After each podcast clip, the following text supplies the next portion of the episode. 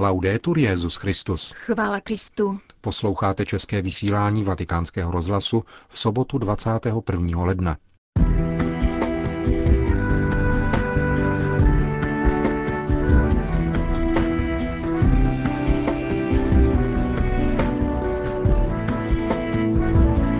Benedikt XVI. hovořil o interpretaci kanonického práva na setkání s tribunálem římské roty.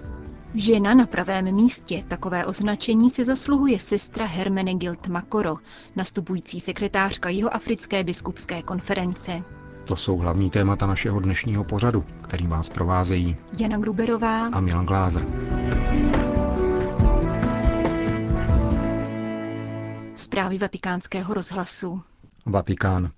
Benedikt XVI. se dnes setkal se členy tribunálu římské roty, tedy Vatikánského soudu, který řeší především případy týkající se platnosti uzavřených sňatků a kromě toho od loňského roku také případy platnosti kněžského svěcení. Setkání přibližně 150 členů tohoto soudního dvora, jehož děkanem je monsignor Antoni Stankěvič, se koná pravidelně na začátku nového roku a svatý otec se ve své promluvě vždycky věnuje nějakému specifickému tématu z oblasti církevního práva. Ve své letošní promluvě Benedikt XVI. poukázal nejprve na chystaný rok víry, který vyhlásil ve šlépějích svého předchůdce Pavla VI. u příležitosti 50. výročí zahájení druhého vatikánského koncilu. Právě tento papež, řekl Benedikt XVI., si byl plně vědom závažných problémů své doby, zejména těch, které stěžovaly vyznání pravé víry a její správný výklad.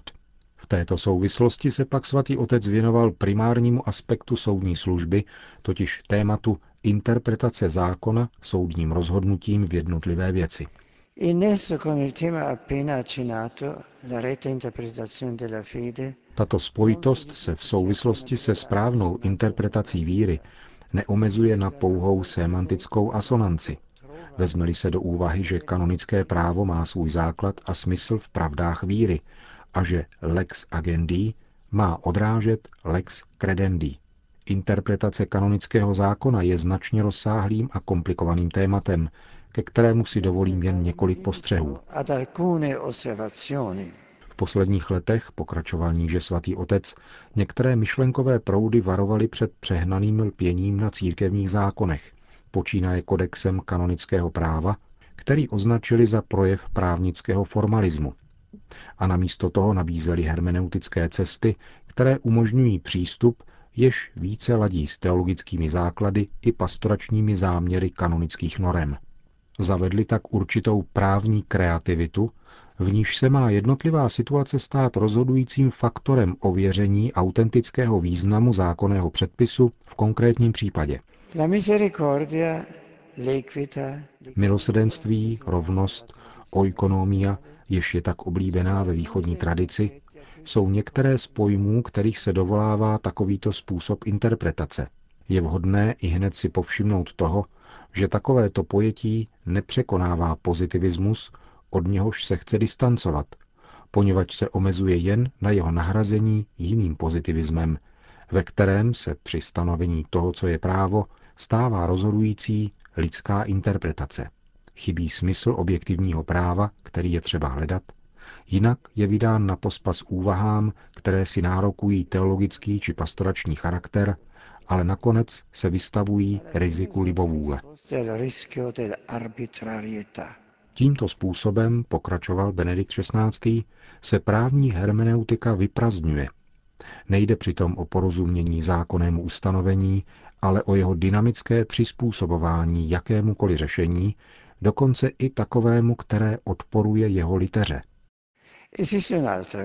Existuje jiná cesta, na níž náležité porozumění kanonickému zákonu otevírá přístup k interpretaci, a je součástí procesu hledání pravdy o právu a spravedlnosti v církvi. Jak jsem řekl ve spolkovém sněmu ve své vlasti v berlínském Reichstagu, opravdové právo je neoddělitelné od spravedlnosti. Tento princip ovšem platí také pro kanonické právo, v tom smyslu, že jej nelze uzavřít do čistě lidského normativního systému, ale musí se pojít ke spravedlivému řádu církve, kde platí vyšší zákon V této optice, pokračoval dále papež, pak pozitivní lidský zákon ztrácí primát, který mu bývá přikládán.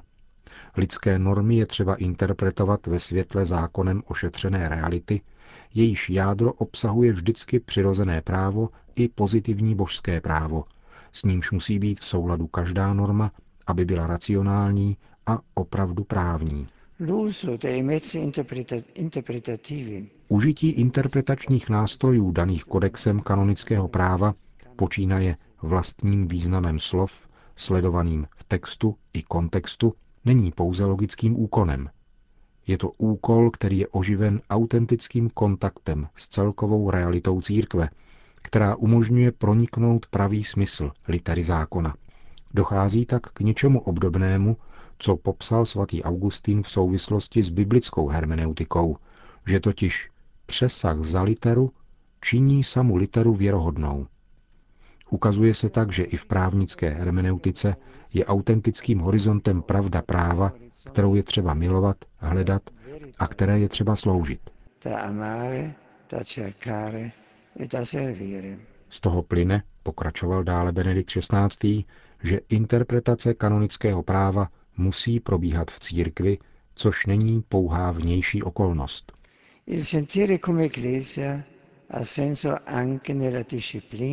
Sentire cum ecclesia, cítění z církví, má smysl také v rámci disciplíny, neboť věroučné základy jsou v zákonných normách církve vždycky přítomné a působí v nich.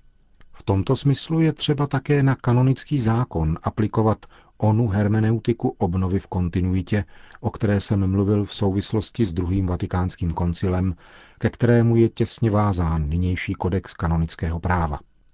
Křesťanská zralost vybízí ke stále větší lásce k zákonu a také vůli chápat ho a věrně jej aplikovat. Řekl mimo jiné Benedikt XVI. na setkání s církevními právníky tribunálu římské roty. Vatikán. Římská církev uctívala již od prvních staletí dnešního dne panenskou mučenici svatou Anešku Římskou. Tuto světici doprovází již od středověku na vyobrazeních beránek, symbol její panenské nevinnosti. V den jejího svátku bývají podle starého zvyku v bazilice svaté Anešky Římské na Vianomentána požehnání dva beránci, z jejichž vlny se zhotovují pália. Pálium je pruh z bílé ovčí vlny s aplikacemi pěti černých hedvábných křížů. Symbolizuje ztracenou ovečku, kterou se vydává hledat a kterou zachraňuje dobrý pastýř a zároveň ukřižovaného beránka obětovaného za spásu lidstva. Pálium také vyjadřuje jednotu s římskou církví. Může je oblékat pouze papež a arcibiskupové metropolité. Beránci byli dnes dopoledne přineseni před svatého otce do kaple Urbana VIII. v Apoštolském paláci, kde se konal krátký obřad jejich požehnání. Káhira. Egyptská katolická církev a všechny další křesťanské církve jsou proti trestu smrti jakéhokoliv člověka.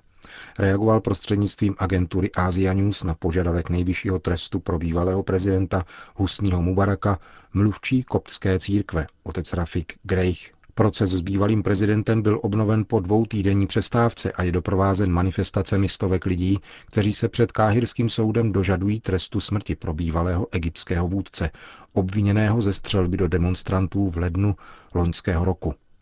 Salafité, združení v ultrakonzervativní straně Nur, vyzývají příbuzné 850 obětí ke striktní aplikaci islámského práva šaria, podle kterého musí být vražda splacena cenou krve.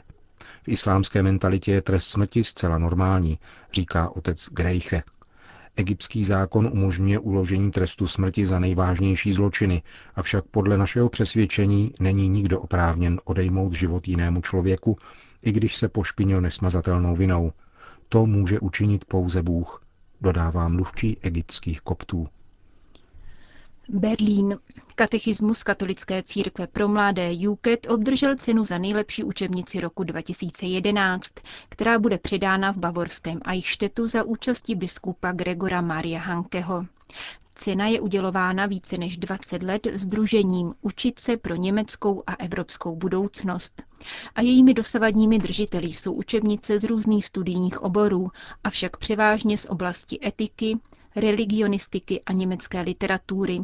Kritériem pro výběr knih je jejich schopnost zprostředkovat žákům úctu k Bohu, lásku k bližnímu, toleranci a dovednost dialogu na základě vlastního eticky vysokého křesťanského přesvědčení, uvádí výběrová komise spolku. Juket přišel na knižní trh v březnu minulého roku. Od té doby se jej prodalo více než 1,5 milionu výtisků a byl přeložen do 24 jazyků, včetně češtiny. Na vzniku katechismu pro mladé se podílela sama mládež se skupinou teologů vedených vídeňským kardinálem Christofem Schönbornem. Předmluvu ke žluté knížce, která v pětistech otázkách a odpovědích předkládá základní pravdy víry, napsal papež Benedikt XVI. Jihoafrická republika. Biskupové Jižní Afriky si zvolili za novou generální sekretářku své biskupské konference sestru Hermenegild Makoro, která se ujme v březnu svého nového poslání. Ačkoliv není jedinou ženou v takovéto pozici, přece jen zůstává výjimkou. Ke jmenování mi blahopřála kolegyně, sekretářka Biskupské konference Nového Zélandu, říká v rozhovoru pro vatikánský rozhlas řeholnice z kongregace ctitelek drahocené Kristovy krve a dodává, že jejím jmenováním biskupové ocenili práci žen v africké církvi.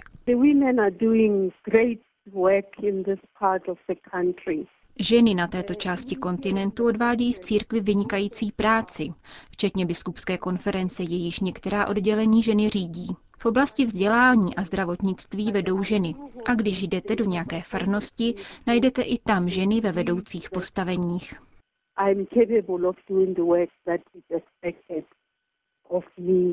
Konec konců laureátkami dvou Nobelových cen se v loňském roce staly africké ženy, říká sestra Makoro a vysvětluje, že nástup žen do vedoucích pozic nastává ve všech odvětvích společnosti.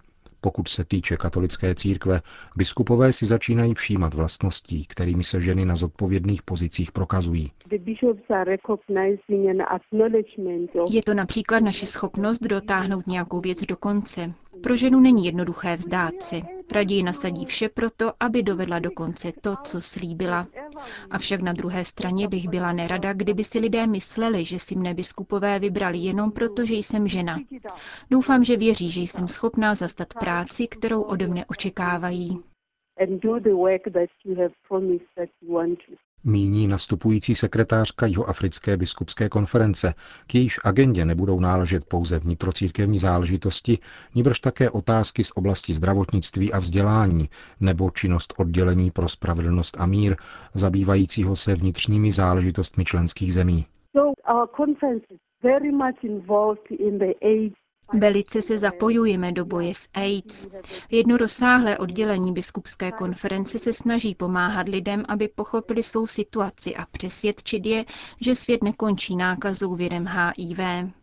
Máme ale i institut, který založili biskupové, zabývající se otázkou míru v sousedních nečlenských zemích. Tím míním například Zimbabwe, ale značně se angažujeme i v Súdánu. Vysvětluje jihoafrická řeholnice a poukazuje na pozornost, kterou po zveřejnění apoštolské exhortace Africe Munus církev obrací ke svému vlastnímu potenciálu a energii.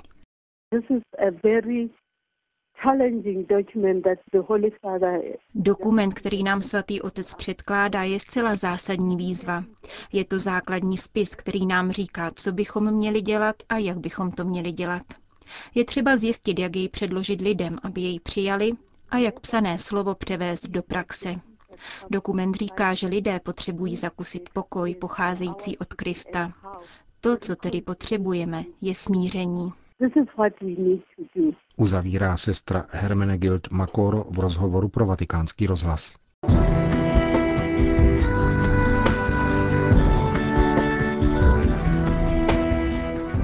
Končíme české vysílání vatikánského rozhlasu. Chvála Kristu. Laudetur Jezus Christus.